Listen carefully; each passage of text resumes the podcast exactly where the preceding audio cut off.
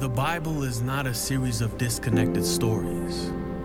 It is a single narrative in which every story, every character points beyond itself to one who is greater. There is a true and better Abraham who answered the call of God to leave all the comfortable and familiar and go out into the void to create a new people of God.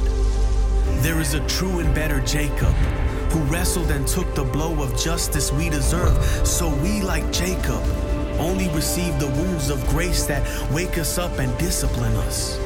There is a true and better Moses who stands in the gap between the people and the Lord and who mediates a new covenant. There is a true and better rock of Moses who struck with the rod of God's justice now gives us water in the desert. There is a true and better David whose victory becomes his people's victory, though they never lifted a stone to accomplish it themselves.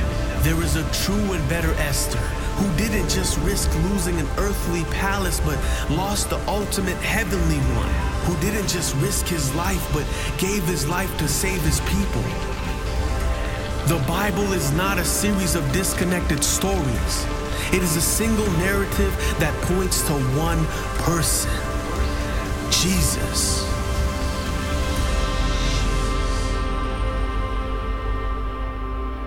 Well, good morning. Welcome to church today. My name is Ken. I'm the youth pastor here at NapNaz, and it's always a privilege to, to get to be with you and, and to speak with you. Uh, I, I feel like I have to, to throw this out there. This morning, when I got ready uh, to come to church, I, I got dressed and I came out and uh, just asked Gabby if I looked all right, and she said, Well, hello, Chip, insinuating that I might be wearing something that Pastor Chip would be found wearing. Um, and, you know, I said, just because he owns every short sleeve button up, double button shirt there is, doesn't mean when I wear one, I look like him. Um, no, but you know, after I guess after a while, little bits of of uh, our friends rub off on us, and so I guess that's a good thing. Uh, but this morning, before I jump into the, the message, I also want to let you know there's an announcement in your bulletin uh, for the youth group about going to a Mud Hens game on July 20th. And I just want to let you know we are going to take the teens to that. But also, if you and your family would like to go to a game, uh, we can get tickets that night for $10 through the church. Uh, you, are, you are invited to come uh, either with us or, or meet us there and um, sit together, and we can just make that a, a fun night. There's going to be fireworks after the game. Uh, but if, if that at all interests you, and when the sign up goes up out there, um, just because it's, it's maybe has the youth group logo on it or whatnot, you all are invited to come and, and to get tickets and to go to that. So just want you to know that, that that could be a family outing for you, and you could just end up sitting with some of your friends from church. So uh, that's, a, that's available for you as well.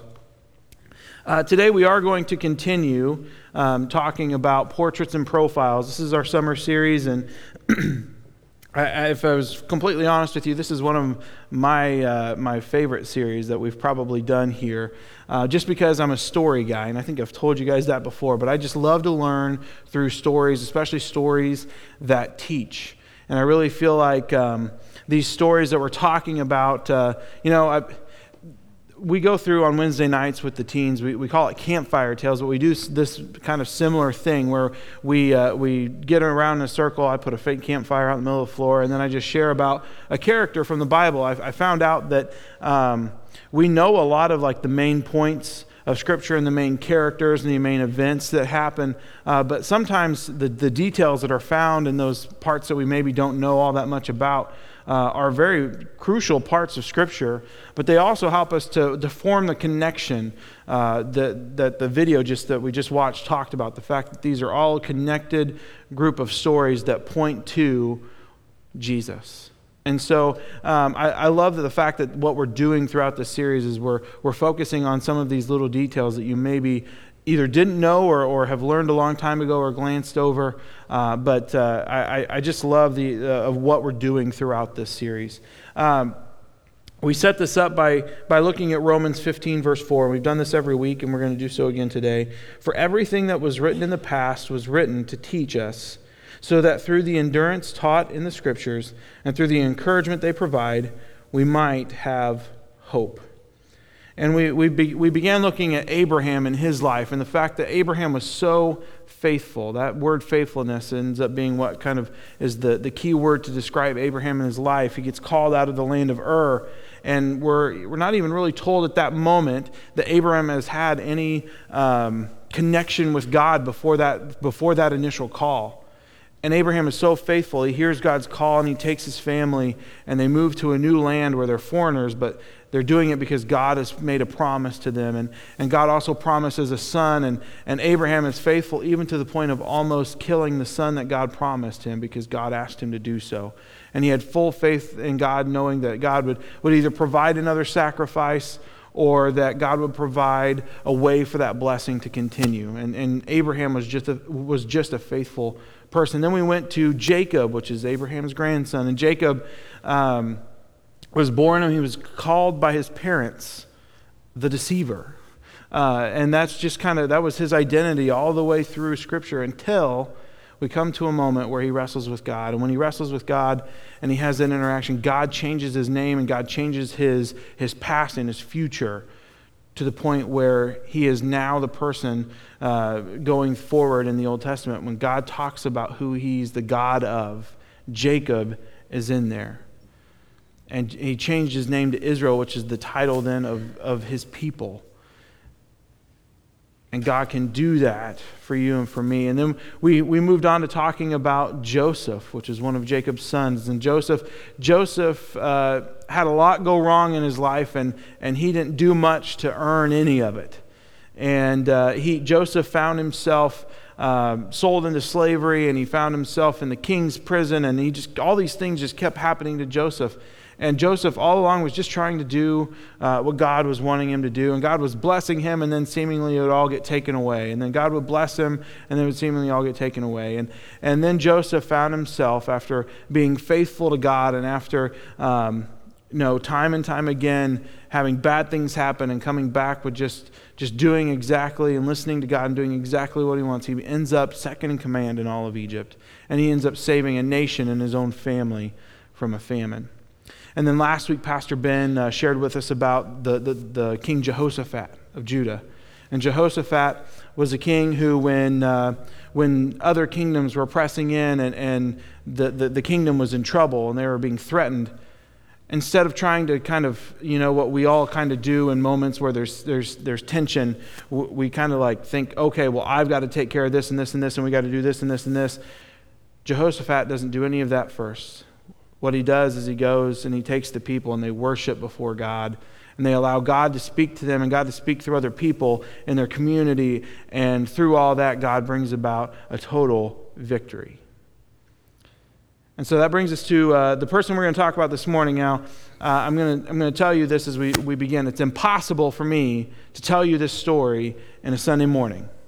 Um, most of the stories and characters in Scripture, you get a, ch- a chapter or two, uh, maybe some of them even a whole book. The person we're talking about today is four books long. And so, if I were to tell you that story, we would be here until next Sunday. And so, I don't want to do that. Um, but uh, we're going to talk this morning about Moses. And uh, I've decided that uh, instead of talking and telling you the whole story, I'm going to tell you uh, just the beginning part of the story. We know a lot about Moses, right? We know about the major points in his life. We know uh, when we think about Moses, uh, maybe you think of uh, Charlton Heston, right? Or maybe you think of the animated Moses that never ages in The Prince of Egypt. Um, there's a lot of there's a lot of different ways that you can think about Moses, but that's how you see him, and then and then you think about the events that happened in his life, and you automatically think of the Nile, being found in the Nile, and then it seems it seems like we jump from there to the burning bush, and then from there to the plagues in Egypt, and and leading the people out and crossing the Red Sea, and um, and, and we just go through those major points in Moses' story. But what I found is at the very beginning, there's a lot of there's a lot of rich detail that describe and set up for us the Exodus itself and the things that that means. D.L. Moody has this to say about Moses Moses spent the first 40 years of his life thinking that he was somebody, his next 40 years learning that he was nobody, and his final 40 years learning, that God, uh, learning what God can do with nobodies. So, to start the story of Moses this morning, I, I think it's uh, important for us to actually jump backwards just a little bit to set up the context that Moses is born into. And so, we're going to actually go back to the end of Joseph's story. And uh, Joseph has uh, saved Egypt from the famine.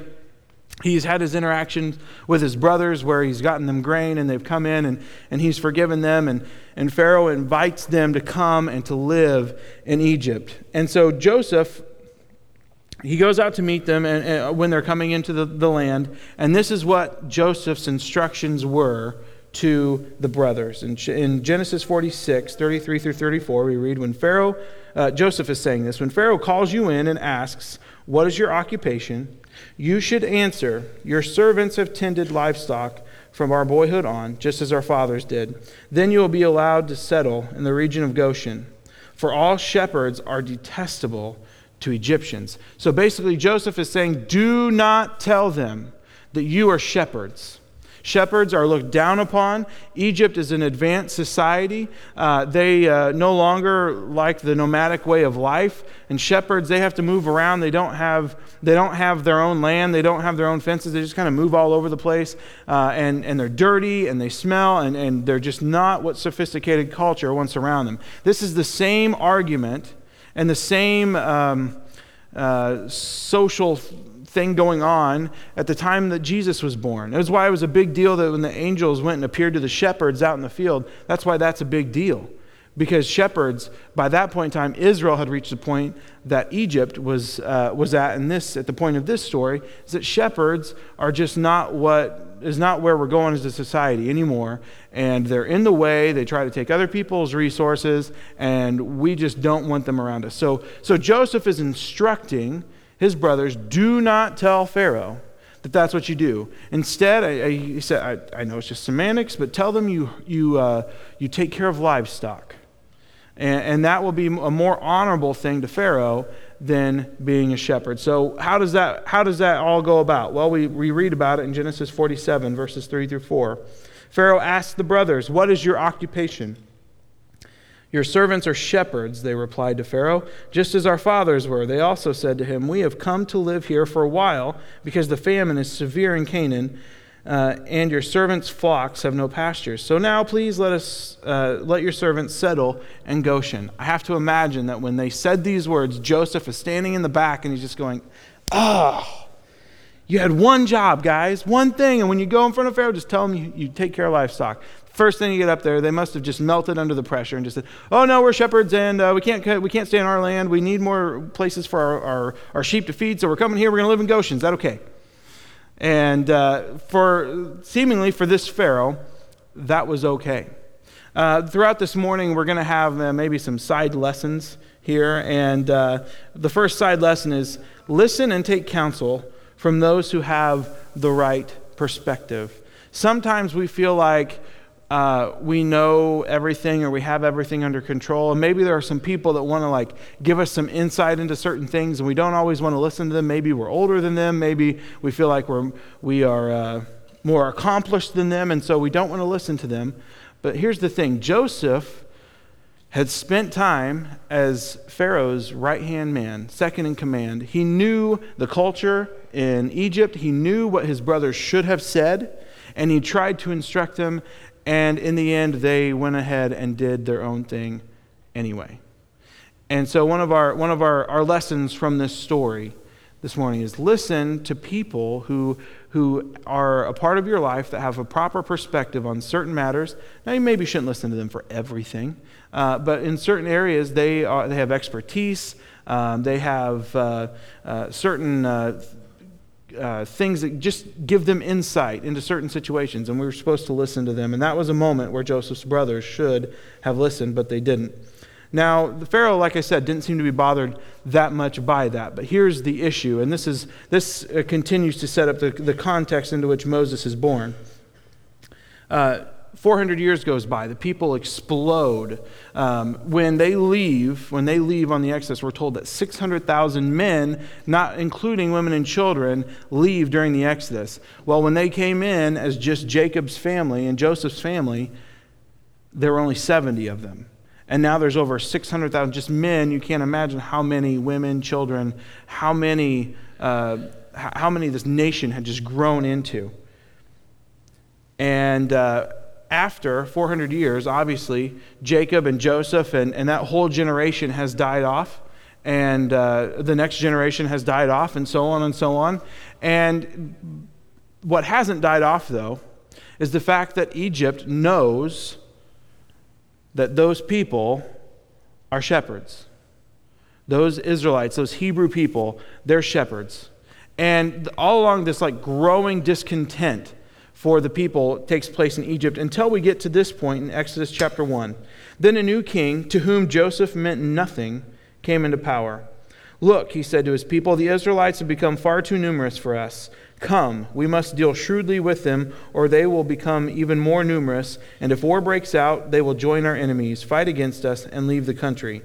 So they, uh, they put slave masters over them to oppress them with the forced labor, and they built Pithom and Ramesses as, cities, as store cities for Pharaoh. But the more they were oppressed, the more they multiplied and spread. So Egyptians came to dread the Israelites, and they worked them ruthlessly. They made their lives bitter with harsh labor in brick and mortar, and with all kinds of work in the fields.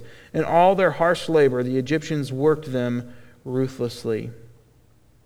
So here we go. We have, we have the fact that the, these people are looked down upon because of their, their occupation, the fact that they're seen as immigrants in this, in this land. The, like they're exploding everywhere. So when they would go into all of the, the shops and city centers, they were there with a bunch of Hebrews and you know signs had to be in multiple languages and and people had to like learn customs of each other and it just wasn't working out and the egyptians were getting frustrated with the israelites. And then all of a sudden this pharaoh comes along who is looks at their sheer number and is just afraid of them.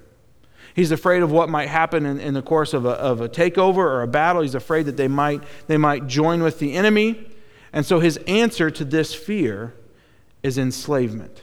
And he thinks that this enslavement will then cause um, this, this people to stop growing. And, to, and when they're oppressed, they won't, be, uh, they won't be as fruitful and they won't have. Um, they just won't have time to expand as a people. And so he thinks that this is going to take care of it, but it doesn't. And so then, as the story progresses, uh, Pharaoh decides, I'm going to take this another, to another level. And he calls in the, the Israelite midwives. And there's two representatives that come and that meet with Pharaoh. And Pharaoh tells them this that when you go to the birth of an Israelite, if that baby comes out as a male, you are to take it and kill it. But if it's a girl, you're to let it live. Obviously, you can't, you can't continue on as a nation if you are a nation of just one gender. And so Mo, or, uh, Pharaoh decides he's going to take out all of the male babies. Well, the midwives leave from that conversation with Pharaoh, and they also are afraid, but they're not afraid of Pharaoh. They're afraid of God. If they were to take, if they were to take Pharaoh's edict and they were to fulfill it and carry it out, they were more afraid of what would happen to them from the God that they serve versus the person in power telling them what to do. And here we see, the, uh, we see um, another side lesson Fear is the negative, fear in the negative sense is never a positive. Pharaoh's fear is a negative fear. And from that negative fear uh, comes destruction and death. He's afraid of his power and he's afraid of losing it. And so he does all of these things, tries to manipulate all of these things to make it come about. The midwife's fear of God is a different type of fear. It's a, it's a positive fear, a reverential fear of God, and, it's, and it leads to life. We're told in, in Scripture that these midwives, God, God blesses them, and God gives them a family, and God uh, makes them prosper and multiply. And so Pharaoh's standing back and he's seeing all this happen, and he's been he's kind of waiting and watching and, and keeping his ear to the ground to hear about, oh, well, all these babies have started to, to be born dead, stillborn.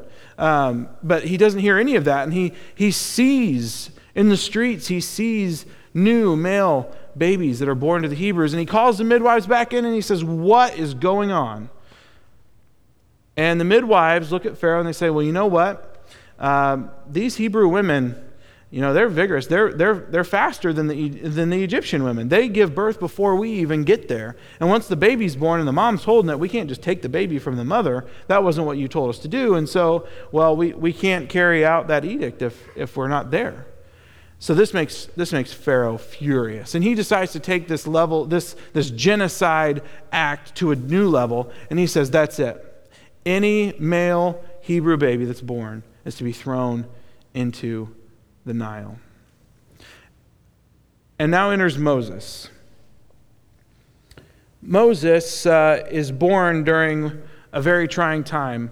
Uh, Winston Churchill, when he was uh, um, prime minister in Britain during the time of World War II, at the time of Franklin uh, Roosevelt's death, he makes a comment in Parliament that uh, FDR made it uh, to the point in the war to where his death was a very honorable death.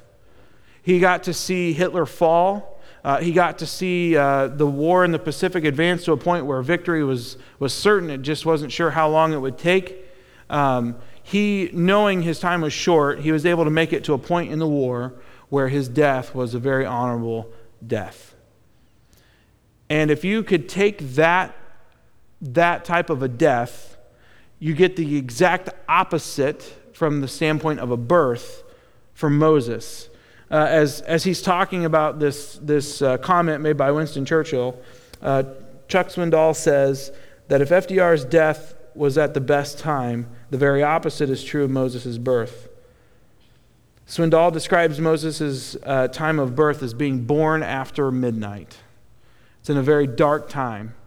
Um, and, uh, it's in, and it's in an overcrowded population. It's in a nation that doesn't, that doesn't like his people. They're being oppressed. And then there's an, uh, an edict of genocide from the, from the Pharaoh, from the leader of the nation. And this is where Moses comes in. Now, um, Moses is the son of two Levites, um, Amram and Jochebed. And when Moses is born, um, the, the Bible says that Jochebed looked upon Moses and found that he was a fine baby. Basically, what they're, they're meaning there is that she looked upon Moses and she could tell something was different about Moses. And she just felt that Moses needs to stay alive for something. And she couldn't just take him and allow him to be thrown in the Nile. So Jochebed hides Moses. And she hides Moses for three months. Now, uh, Trent this, this week turns one year old. And as we were like kind of looking back over, over Trent's life uh, so far, uh, we were thinking about those, those first uh, few months. And you, you could probably uh, hide a, an infant of that age uh, for a certain amount of time. Trent, I remember, just kind of was there and slept and I could hold him, you could feed him. Uh, now you cannot sit and hold him and feed him. He is all over the place and he wants down, he wants to crawl and, and walk along things and he wants to get blocks out and he wants to do all of this. Um, Jochebed hid Moses until that time came. And now it was the time Moses is more active. She can't keep him quiet when she needs to. So something has to be done for Moses. And so what has to happen, um, I, I get a kick out of this because when you watch, like, especially the, the prince of Egypt, when she puts Moses in the water in the basket and sends him down the Nile, and um, kind of, it, I mean, the basket's flowing down rapids. There's crocodiles and hippos and all kinds of things. Like this basket's like a miracle that the basket made it to the, the, the palace, right? And, uh, and, and, a lot of times when we think about that, in fact, one of the churches that we were at, uh, they had painted their whole children's department when we got there with uh, uh, Moses in the Nile, and it was about how far this basket had traveled down the Nile. Uh, but really, when we read in Scripture, uh, we find a very different. Um, a different thing. In, in, in, one instance, Jochebed looks like a terrible mother who put her, her child in this basket in one of the most deadliest bodies of water in that part of the world and expected him to flow down to, to some area and hopefully be found by somebody. When, when really what happens, Jochebed is very, um, she's, it's very obvious. She has a plan in place. She doesn't just put Moses anywhere, and she also understands the current political climate in Egypt. So here's the thing it's, it's, uh, It's made very clear to us through uh, Josephus, who was a historian of that time, that Pharaoh, during that, in, during that time in history, did not have a male heir. And um, what he did have, though, was two daughters. And these two daughters, he gave parts of the Nile to kind of take over and kind of rule over, and, and kind of basically, he just wanted to give them something to do. And so uh, these two daughters get these parts of the Nile, and, and I'm going to guess that Jochebed probably knew which one of the two was, was uh, more kind uh, and maybe uh, had more of an affinity towards children. And Moses doesn't just get placed in the basket to flow down the Nile. Moses, it said, is placed in the basket and put among the reeds. Now, here's the thing reeds in the Nile are more like small trees are now. They're, they're, they're not easily, uh, you can't just navigate through them and bend them over, and, and the basket wouldn't just be able to flow right out. It's basically caged in at the edge of the water. And so she places Moses in this point among the reeds in the part of the Nile where one of Pharaoh's daughters is in charge of that she walks by every day on her way to bathe in the Nile. And she comes across a basket. And Moses, at this point in time, is, is hungry and he's frustrated that he's in a basket and he's crying. And so she goes and she gets Moses out. And uh, so cleverly, Miriam, Moses' sister, is placed just off to the side, watching to see what would happen. Now, I, I don't believe for a second that Jochebed did not have a conversation with Miriam that said, listen, Pharaoh's daughter most likely is going to come along if she finds Moses. This is what you're supposed to do, and this is what you're supposed to say. Because she ran right up to the Pharaoh's daughter, which a uh, high political figure, uh, immigrant who lives in the ghetto. This is, this is what you got here. She runs right up with no fear to Pharaoh's daughter and says, Would you like me to go get one of the Hebrew women to nurse this baby for you? And Pharaoh's daughter is like, Absolutely. I would. And so she runs back and goes and gets Jochebed, brings Jochebed there. Like Jochebed wasn't just expecting all of this to happen. And she says, Take the baby, nurse the baby, um, keep him with you. I will pay you to keep this child. And we're going to call him Moses. You're going to keep, you're going to keep him. And uh, I'm going to pay you to keep him. And so here's the thing Moses gets to now grow up in his own household with his own mother, who is convinced there is something about Moses that we need to keep him alive for. God's doing something. And this comes to our main point of the morning. The one thing I want us to, to hear about, and we're going to look at it again here in just a moment too, but the main thing I want us to, to realize is God's will has to happen in God's time. God's will in God's time. Jochebed knew what God's will was, and she, she followed through to this plan. And now, all of a sudden, you have a Hebrew that's going to be in the palace. And we are told by historians that immediately, and this is one of the, this is one of the reasons why Jochebed picked one of Pharaoh's daughters to do this. Pharaoh did not have a male heir, like I said before. And so Moses, by becoming an adopted child of the daughter, automatically enters into the line for succession for Pharaoh. And so you have a, a Hebrew baby who is going to grow up in line to become, possibly become Pharaoh. And you've got a nation of people who are being suppressed and enslaved that need, that need to be redeemed. And here's Moses it's God's will and God's time. If he was born at a worse time, he could also not be born at a better time for the Exodus to come about. Now, uh, we are we're told that she gets to take Moses home and that he doesn't he doesn't uh, go back until he's a few years older. And the important part about this is that uh, Moses gets to be raised in a home where he learns uh, not about the Egyptian gods, not about the Egyptian culture. He gets to learn about the one true God. He gets to learn about the God of his people, the God of Abraham, the God of Isaac, and the God of Jacob. And he gets to learn about um, how, uh, how wrong it was for his people to be oppressed. He, he gets to see things from the opposite perspective.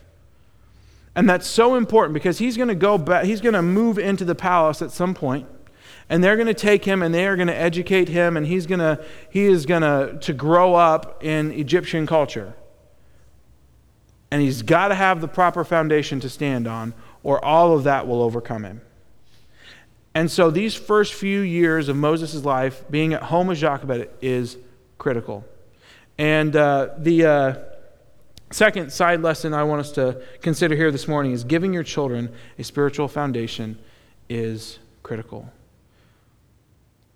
as, uh, as a church. This is why we have a children's ministry. This is why we have a nursery. This is why we have VBS. This is why we do Upward. This is why we do all of the things that we do for our children, is to help them get a good uh, uh, foundation. But here's the thing all the things we do here at church, uh, they're, they're great, but they're really a supplement. The main thing that they need to get is at home. And so I encourage you, if you have children uh, from, from birth, um, I mean, it really never stops, but especially birth through, through about five years old, this is key, important developmental time for them, not only for them as a, as a person, but also for their faith. And you can lay a foundation. We can never keep kids from going out into the world. Eventually, it's going to happen. We can shelter them and we can do things, uh, but eventually, they're going to enter the world, and they're going to have to have a foundation to stand on. And so, one of the things we learn from Jochebed is the importance of having that time with them and teaching them the truths about God at a very young age.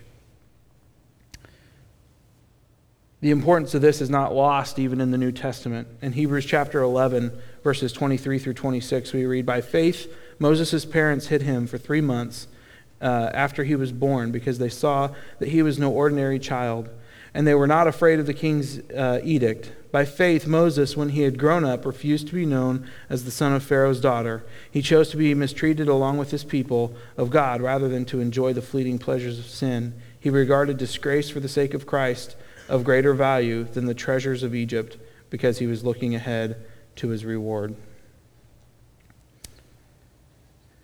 Moving on uh, quickly from uh, this point in the story, we're, not actually told much in Scripture between the point in time where uh, he goes to the palace and to the point where he becomes a man. Um, it actually happens in, in, the, in between two sentences uh, in Scripture. Uh, but what we do know from this time is we, we, we know from historians that a lot happens in Moses' life. Uh, historians uh, they, they teach us that first off moses was in line to become pharaoh. This carried with it a lot of different things. He needed to learn egyptian culture. He needed to learn uh, how to be in pharaoh's court in the palace. He needed to learn all these things and, and he would do so at a place called the temple of the sun.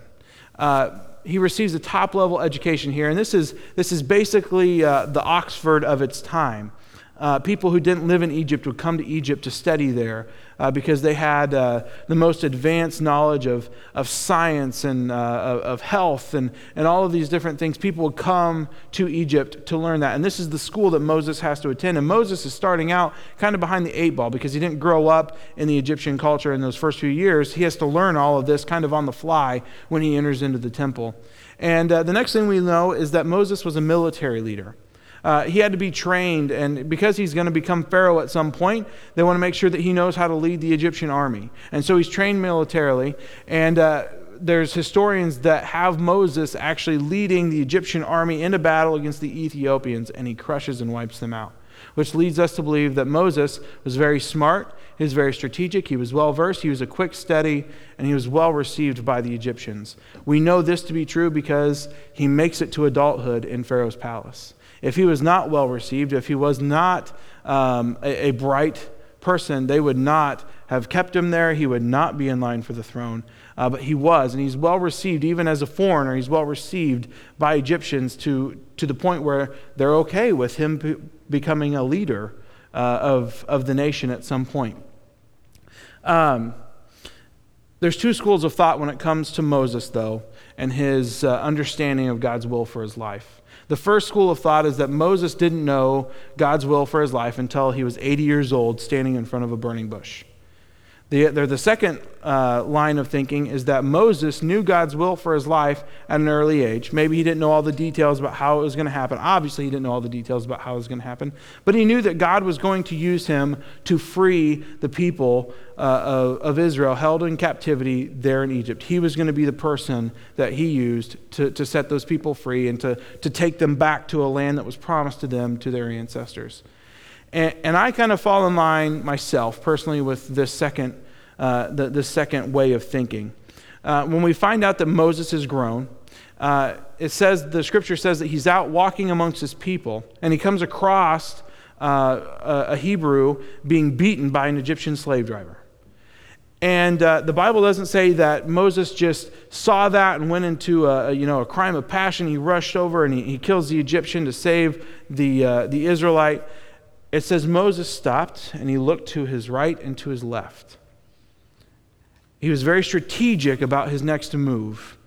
And uh, the, the, the line of thinking with the second, the, this uh, second school of thought on Moses is that Moses uh, was tired of waiting. He was 40 years old. He had, accomplished all these things, and he thought that he was ready to lead these people out of captivity. Well, how do you do that if they don't, if they don't know you as that person? Uh, you try to get them to trust you somehow. And so Moses thought, if I can defend them, I can uh, rally them to me, and we can get this ball rolling. And so Moses kills this slave driver, and he doesn't even really hide the body all that well. Probably tries to bury him in the sand, but you know, in the desert, wind blows and sand moves, and, and the body did not stay hidden. And the very next day, Moses goes back out and he sees two Hebrews fighting, and, and he says, What are you guys doing? And they said, What are you going to do? Are you going to kill us like you did that Egyptian yesterday? They're annoyed with Moses. And, I, and I, I personally, I think this is kind of funny because it seems like the Israelites are always annoyed with Moses. Uh, he's done everything for them, and, and yet throughout his whole entire story, all the way through the end, um, they, get, they get upset with him for freeing them from Egypt, and they want to go back to Egypt. And I mean, this is just the start of something that lasts the rest of his life. Uh, but they get, they get annoyed with him. And so he realizes, first off, um, that he, he did not win their respect. And secondly, he realizes that he just messed up big time because he knows word of this has traveled all the way back to the Pharaoh, the same Pharaoh that was so afraid of his own shadow that he ordered the death of all of these male babies uh, in, in, in the land of Goshen with the Israelites. So Moses knows he only has one option, and Pharaoh does indeed try to kill Moses, and he flees and he runs, and he runs all the way to Midian. And, to, and today, this is where our story is going to stop. Um, but he runs to Midian and he sits down by a well. And our, and our last, last thing I want to point out to you this morning, last uh, side lesson, is that we need to stop running from mistakes and we need to sit down. If you were to look uh, at pictures of Midian, it kind of looks like Mars. It's desolate. There's not a, it's, it's hot, it's desert, there's not a lot that grows there. And Moses ends up there and he's running. He's running from the mistake. He jumped the gun. We were talking about God's will and God's time. He knew it was God's will, but he jumped the gun on the time. He got tired of waiting. He lost patience. He said, I'm 40 years old. Time's wasted. We just need to go ahead and do this thing. And he takes it into his own hands. And he ends up on the run and he ends up in the desert. He, he went from the palace to having nothing and sitting in the middle of a desert. But he does sit down by a well that has water in it, that has life in it. And this is what we find. When we make mistakes and when we run from God, um, it, it's not easy to face God after we've made a mistake, right? It's uncomfortable. When we know that God wanted us to do this and we did this, we know it's hard to face. It's like, it's like when, you, when you mess up as a, as a child, you really don't want to tell your parents about it. But what we find is when we eventually stop running, and when we eventually make our way to the point where we just sit down, what we'll usually find is life, God given life, is not that far away. And for Moses' sake, he didn't, he didn't ruin everything. It changed the plan a little bit, but God's will for Moses was still the same. He still made his way back to Egypt. God blessed him in the, in the meantime in Midian, but then he still made his way back to Egypt. And this morning, if you're here and you made a mistake and you've been on the run from God, know that God still can use you. God still has a plan for your life. And it may, in fact, be the same plan he had before. It may have had to change a little bit, but it still may be the same plan was before. But see, the importance is God's will and God's time have to go together to make the blessing happen. And when it finally is God's will at God's time, when, when Moses jumped the gun and he killed the Egyptian, he tried to bury him in the sand, he couldn't even do that right. But when God's in it and God's in control of it, the whole Egyptian army gets wiped out and buried under the Red Sea. It's not even, not even close to the same thing. Moses by himself, one person can't do it. Moses with God, with God's will and God's time, kills an entire army with a staff. And that's the importance of waiting on God's will and God's time.